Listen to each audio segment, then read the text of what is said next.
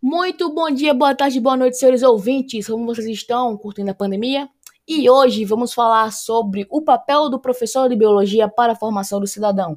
Querendo ou não, a gente sabe que a pandemia acabou quebrando nossos olhos para percebermos o quanto a ciência é importante e necessária para a nossa vida.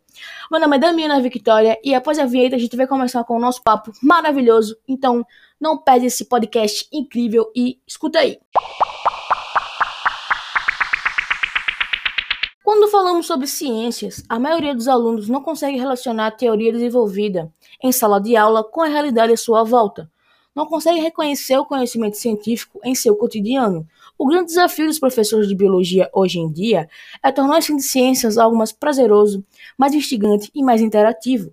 A sua maior missão é desmistificar a linguagem científica para um bom entendimento do aluno, que ele possa entender as estruturas biológicas que formam nossa biodiversidade no planeta. O educador busca construir os conhecimentos e a compreensão dos processos biológicos, os cuidados com o corpo humano, o desenvolvimento dos seres vivos e as consequências das atividades humanas nos diferentes tipos de meio ambiente.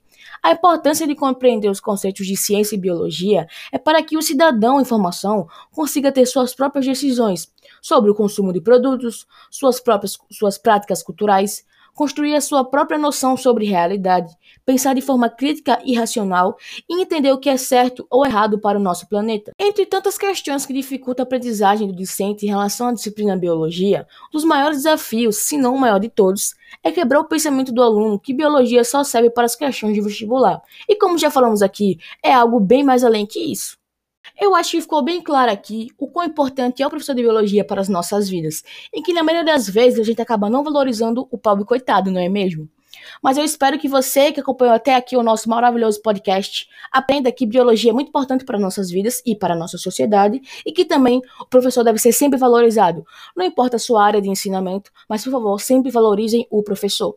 E eu espero que vocês tenham gostado muito do nosso podcast e até uma próxima hora. Um beijo!